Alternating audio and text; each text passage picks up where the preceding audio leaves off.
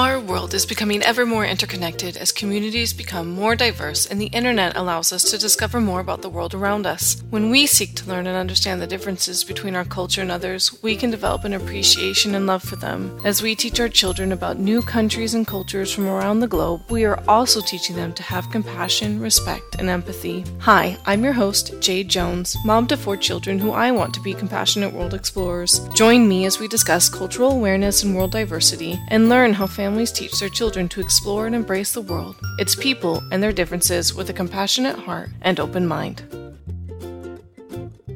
Hi, everyone. Welcome to the first episode of Families Exploring Cultures podcast. I'm your host, Jade Jones, and I am a mother of four children and also a food blogger uh, at the website jonesandfortaste.com, where I help families with easy recipes inspired from around the world. So, what is the Families Exploring Cultures podcast? Well, on this podcast, we are going to be discussing different aspects of culture, the food, books, lifestyle, attitudes, beliefs, and so on, and how to share those with our families and children. We're also going to be discussing discussing some of the benefits and challenges to exploring other cultures and what to do with that knowledge. And we're also going to be learning about different ways to learn about other cultures and how to overcome some of the objections and challenges that specifically our children and most likely even ourselves may have when it comes to learning. This is for everyone who has any influence with children. So, really, that should cover almost about everyone who might come across this podcast. And this is for anyone who wants to broaden their understanding and learn more about other people and how they do things. So, why? Why is this podcast important for you? We all live in diverse communities and come in contact with a variety of cultures every day, whether we realize it or not. I am multi ethnic. I come from a very diverse background, and my husband is very white. And it has been an interesting experience of blending our families and overcoming some of the cultural differences that caused us a lot to butt heads in the very beginning.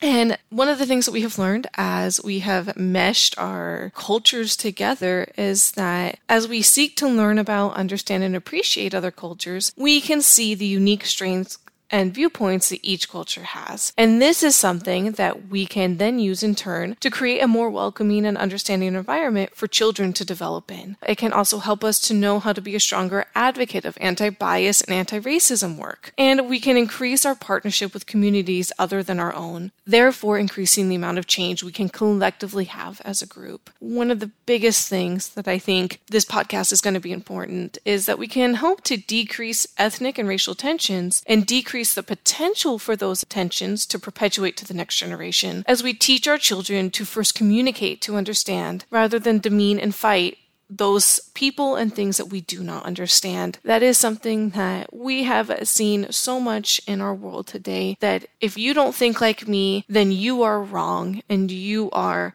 my opponent. When really it is, you do something different, help me to understand why, and let's go from there. So, a little bit about me and my family. My dad is Hawaiian and his mother was born and raised on Maui. She is 100% Polynesian. She met my grandfather. They got married and he brought her back to California. My mother is very diverse heritage Mexican, European, and so I've always had a lot of these different cultures playing into my life. I also happen to grow up outside of Los Angeles, California, where I grew up in a community with lots of Koreans and Armenians and Mexicans and Persians. And it was a great conglomeration of lots of different cultures that I was exposed to every single day. I grew up going to school, hearing different languages every day spoken by my friends, to their parents, to each other, and getting to learn little bits here and there. Usually, as kids are, I've now since learned as an adult, a lot of the phrases I learned were not very nice,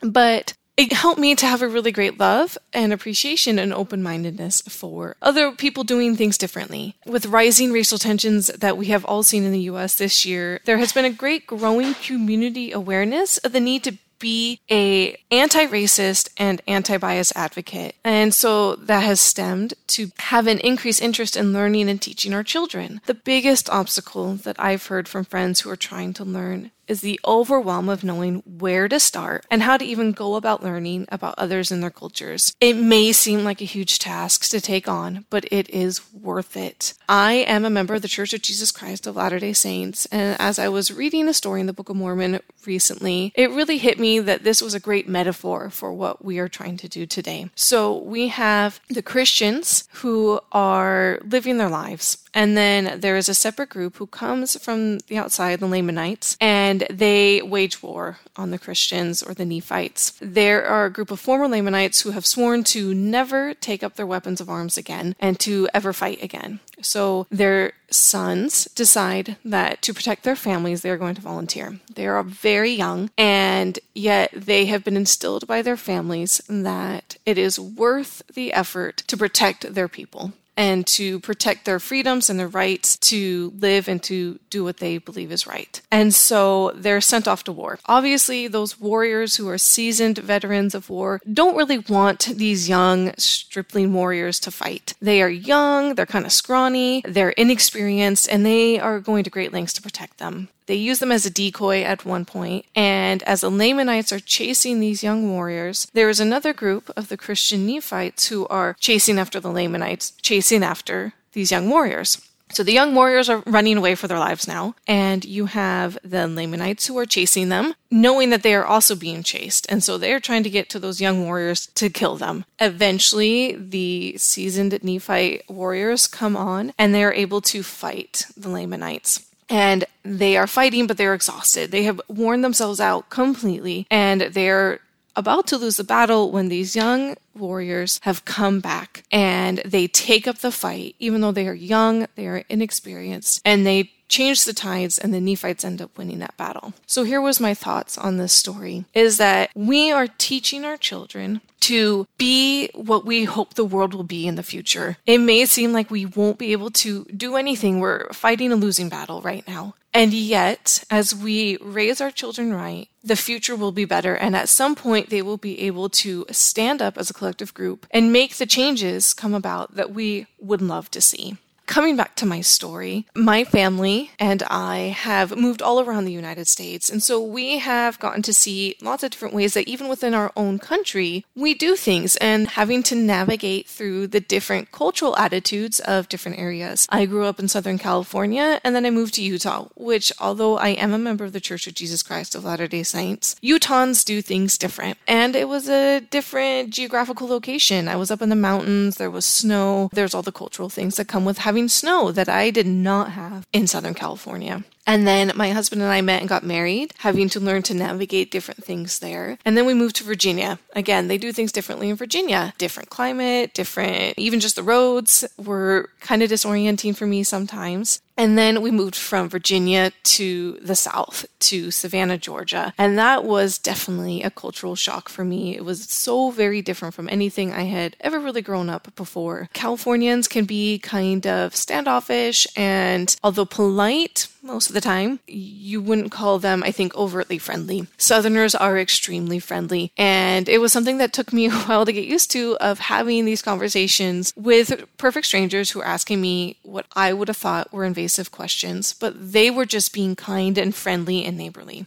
It can take time to get used to new cultures, and that's okay. But I also think it's important to go in with an open mind. Now, my family and I, we live in the Netherlands while my husband is attending an international MBA program here. But we also hope to stay in Europe for a while so that our children get a chance to see how lots of different people behave and learn and do things, and that there are lots of different ways to do things. And there are lots of ways to do things correctly.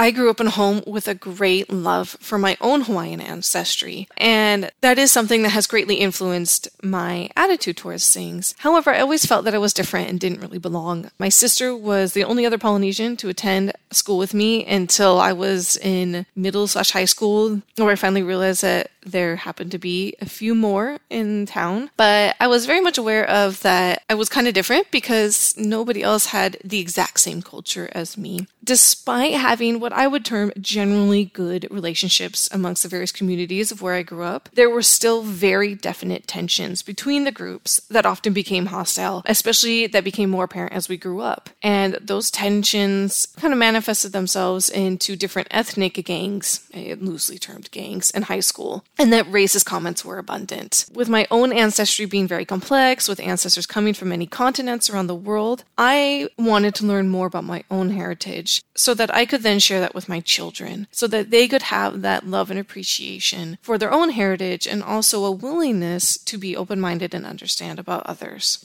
And so all of these things bring us back to the podcast. Here we'll be talking about different programs that can help you learn, strategies to help you as you teach your children, ways to explore cultures both at home and abroad, and to hear experiences from people around the world who have left their own home cultures to experience new ones. I really wanted to give this kind of a broad, open learning opportunity that would fit for people who are in whatever situation you are. Perhaps you're in a community that is incredibly diverse, and so you would love to learn about better ways to interact with those communities. Perhaps you are in a community that is very much not diverse, and you want to figure out how to expand your children's horizons. Perhaps you have the opportunity to travel. We will talk about that and how to make that more feasible for families, whether you're traveling at home or abroad, or you could be a family like us who are considering being expats or are expats and are wanting to really kind of drop your children into a new environment so that you really can embrace and learn all about it. There are so many different ways that you can expand your circle, expand your horizon, and invite your children to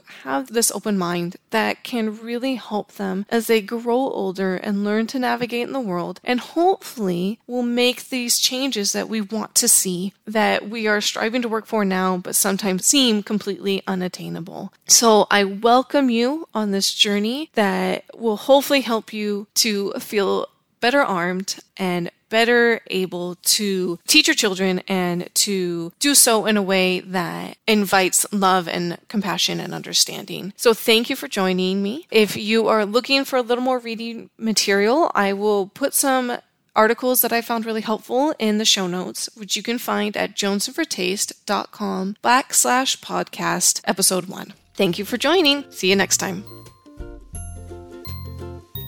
If you enjoyed this episode and this podcast, please take a minute to leave a review or screenshot your podcast player and share with a friend or on social media. Make sure to tag me on Instagram stories at Jones and for Taste. Don't miss out on an episode by subscribing to the podcast and signing up for my free introductory guide to teaching kids about other cultures. You can sign up for email reminders, get the guide, and find the show notes by visiting my website, jonesandfortaste.com. Happy exploring!